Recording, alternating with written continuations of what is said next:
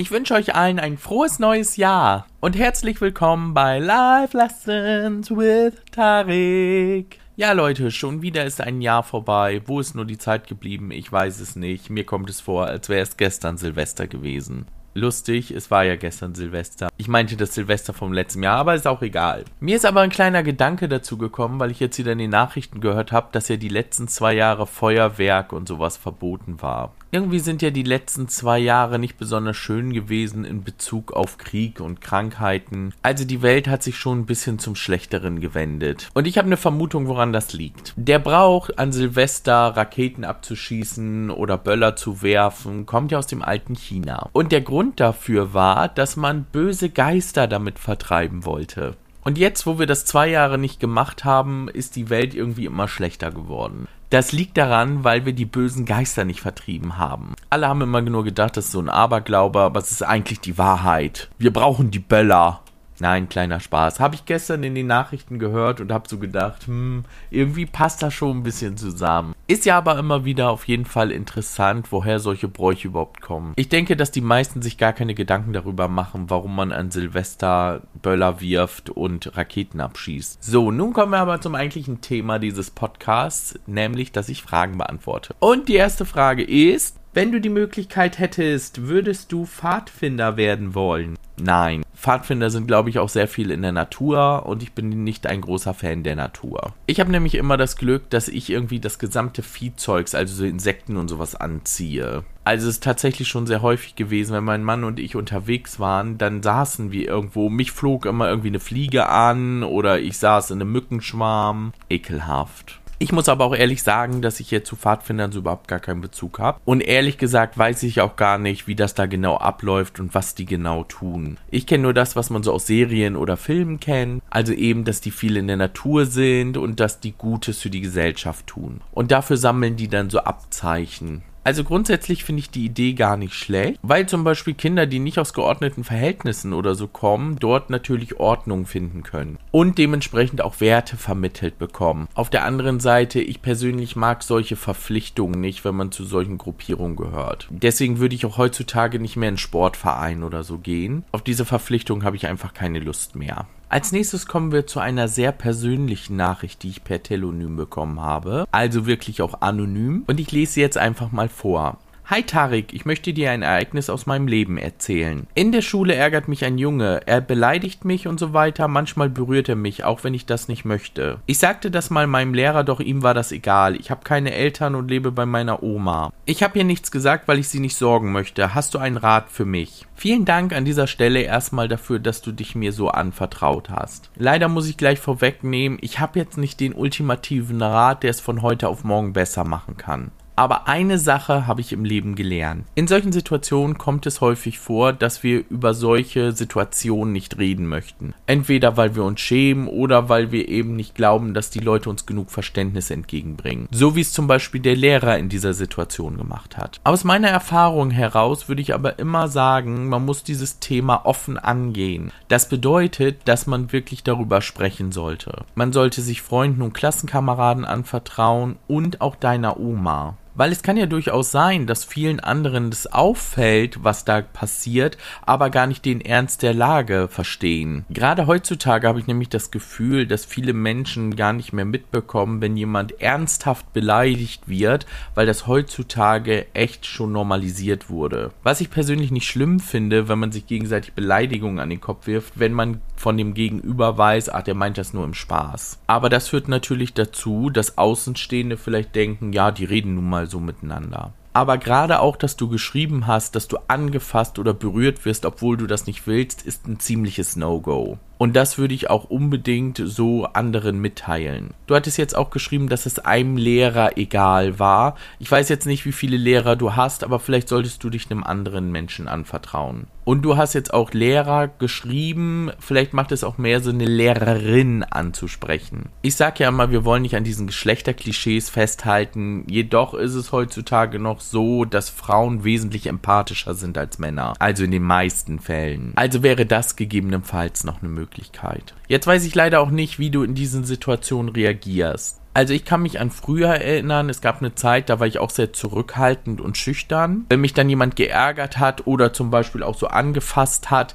dann habe ich eher zurückhaltend reagiert, sodass es niemand anders mitbekam. Was natürlich schlecht ist, weil kein anderer das dann richtig bemerkt oder auch die Ernsthaftigkeit der Lage versteht. Deswegen, wenn andere dabei sind und diese Person greift dich an oder fest dich an, dann würde ich auch lauthals betonen, dass ich das nicht möchte. Man muss ja nicht beleidigend werden, aber sowas zu sagen wie, hör auf, solche Sachen zu mir zu sagen, oder auch hör auf, mich anzufassen, signalisieren den anderen Leuten ja dann schon, dass jetzt wirklich die Situation nicht mehr lustig ist. Wie aber anfangs gesagt, das ist jetzt natürlich nicht so ein Pauschaltrick, der dafür sorgt, dass die Person damit sofort aufhören wird. Ich gehe auch davon aus, dass wenn deine Klassenkameraden das mitbekommen, dass die nicht sofort einschreiten werden. Frei nach dem Motto, einmal ist kein Mal, zweimal ist Zufall.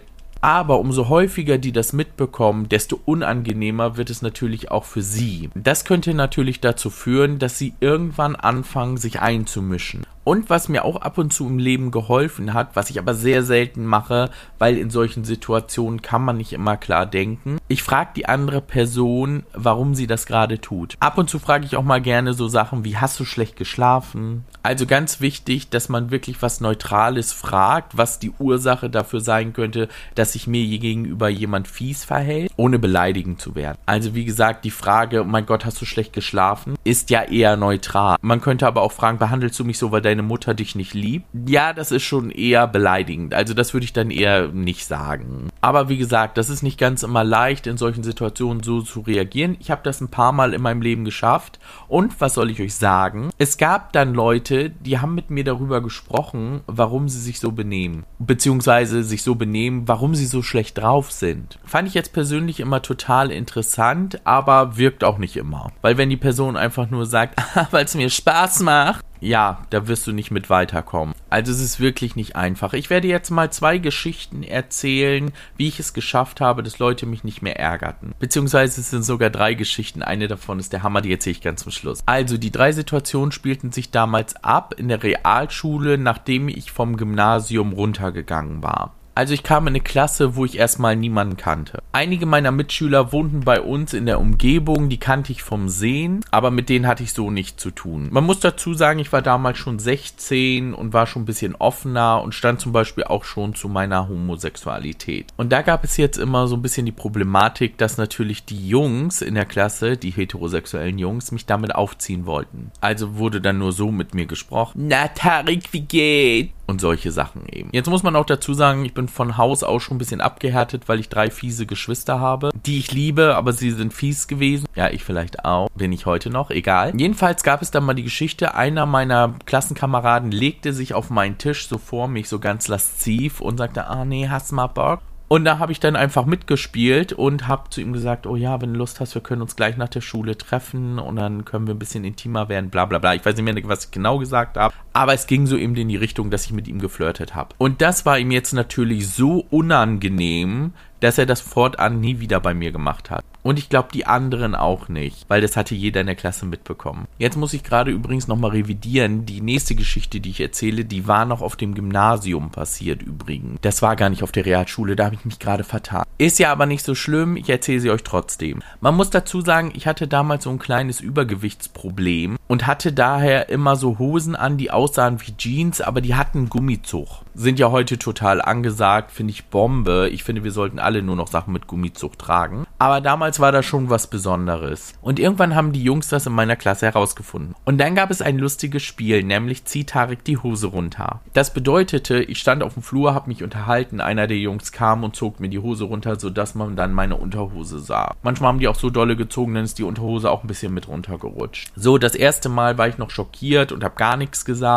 war halt ein bisschen perplex, weil ich gar nicht greifen konnte, was in der Situation passiert. Aber beim nächsten Mal war es dann schon so, dass ich gesagt habe, hahaha, guckt mal alle her. Man hat mir die Hose runtergezogen. Jetzt sieht man meine Unterhose. Hahaha, das ist ja total lustig. So, und jetzt ist es nämlich dann so gewesen, dass der Junge, der es gemacht hat, nicht nur Lacher bekam, sondern auch von anderen Schülern so Blicke so nach dem Motto, oh, was bist du denn für ein Kind? Ist dann noch so zwei, drei, vier Mal passiert vielleicht. Ich habe immer wieder gleich reagiert, so nach dem Motto, es interessiert mich gar nicht, was du hier machst. Und danach hatte sich diese Geschichte auch erledigt. Wichtig ist nochmal anzumerken an dieser Stelle, es klingt natürlich leichter, als es ist. Aber mir hat es zu dem Zeitpunkt geholfen. So, und die dritte Geschichte, das ist sogar meine Lieblingsgeschichte. Es gab einen Jungen in der Realschulklasse, der hat mich auch immer geärgert, auch wegen meiner Homosexualität. Ich weiß nicht, ob er mich deswegen persönlich nicht leiden konnte. Jedenfalls war er mal ziemlich fies zu mir. Und eines Tages war es dann so. Eine Freundin von mir war befreundet mit seiner Ex-Freundin. Also die beiden waren zusammen, haben sich dann getrennt und ich war dann bei einem Gespräch dabei von dieser Ex-Freundin. Sie war natürlich super verletzt und mochte ihn überhaupt gar nicht mehr leiden, weil er so ein Arschloch ist. Und da hat sie so ein bisschen aus dem Nähkästchen geplaudert. Und da hat sie tatsächlich erzählt, ja, wenn er dann beim Sex fertig geworden ist, dann hat er nicht gesagt, ich komme, sondern er hat immer gesagt, ich bin gleich da. Und dann hat sie das so nachgemacht, so, ah, ich bin gleich da, ich bin gleich da. Wir haben uns super tot gelacht, es war super lustig. Eines Tages dann in der Klasse kam er mal wieder, war wieder richtig fies zu mir. Weißt du was? Wenn du so weitermachst, ne, dann bin ich gleich da. Und er guckte mich so an, so nach Motto, hä, was willst du jetzt von dir? Und dann habe ich so Stöhngeräusche gemacht, so wie er das dann wahrscheinlich gemacht hat, so, ah, ich bin gleich da, ich bin gleich da. Er wusste natürlich genau, wie der Hase läuft. Er wusste genau, worauf ich hinaus wollte. Und danach war er nie wieder gemein zu mir. Da habe ich natürlich echt Glück gehabt, dass ich diese Information bekommen habe. Und ich hatte natürlich Glück, dass ihm das auch peinlich genug war. Hätte ja auch sein können, dass er sagt, mir doch egal, erzähl das doch rum. Aber das war echt schon eine lustige Geschichte. Ich hoffe, ich konnte so ein bisschen Denkanstöße geben zu dieser Thematik, die aber natürlich echt mega, mega schwierig ist, bei der sogar Experten manchmal nicht die perfekte Lösung haben. Ich wünsche dir an dieser Stelle auf jeden Fall genug Kraft, um das durchzustehen, den Mut, dich ein bisschen aufzulehnen, um der anderen Person das Gefühl von Macht wegzunehmen. Und natürlich wünsche ich dir, dass in Zukunft alles besser für dich wird. Ganz zum Schluss möchte ich an dieser Stelle noch eben festhalten, ich bin keine professionelle Stelle, um zum Beispiel Mobbingopfer zu beraten. Was ich hier an dieser Stelle immer mache, ist zu erzählen, was ich aus meinem eigenen Leben so erfahren habe oder wie ich damit umgegangen bin. Diese Vorgehensweise heißt nicht, dass sie bei anderen gut funktioniert oder auch vielleicht nicht dazu führt, dass es eskalieren könnte. Also nimmt diese Sachen, die ihr hört, als Denkanstöße, denkt aber nochmal drüber nach, bevor ihr irgendwelche Handlungen vornehmt. Aber ich kann euch auf jeden Fall sagen, dass man im Leben manchmal viele schreckliche Dinge aushalten muss, diese dann auch komischerweise irgendwie durchhält. Im Nachhinein weiß man gar nicht, wie man das geschafft hat. Und im späteren Verlauf des Lebens nur noch eine dunkle Erinnerung sind, an die wir ganz, ganz selten denken. Zum Beispiel die Geschichte mit dem Hose runterziehen, die ist jetzt ungefähr 20 Jahre her. Und ich habe vielleicht in den letzten 20 Jahren, inklusive heute, 5, 6, 7 Mal drüber gesprochen.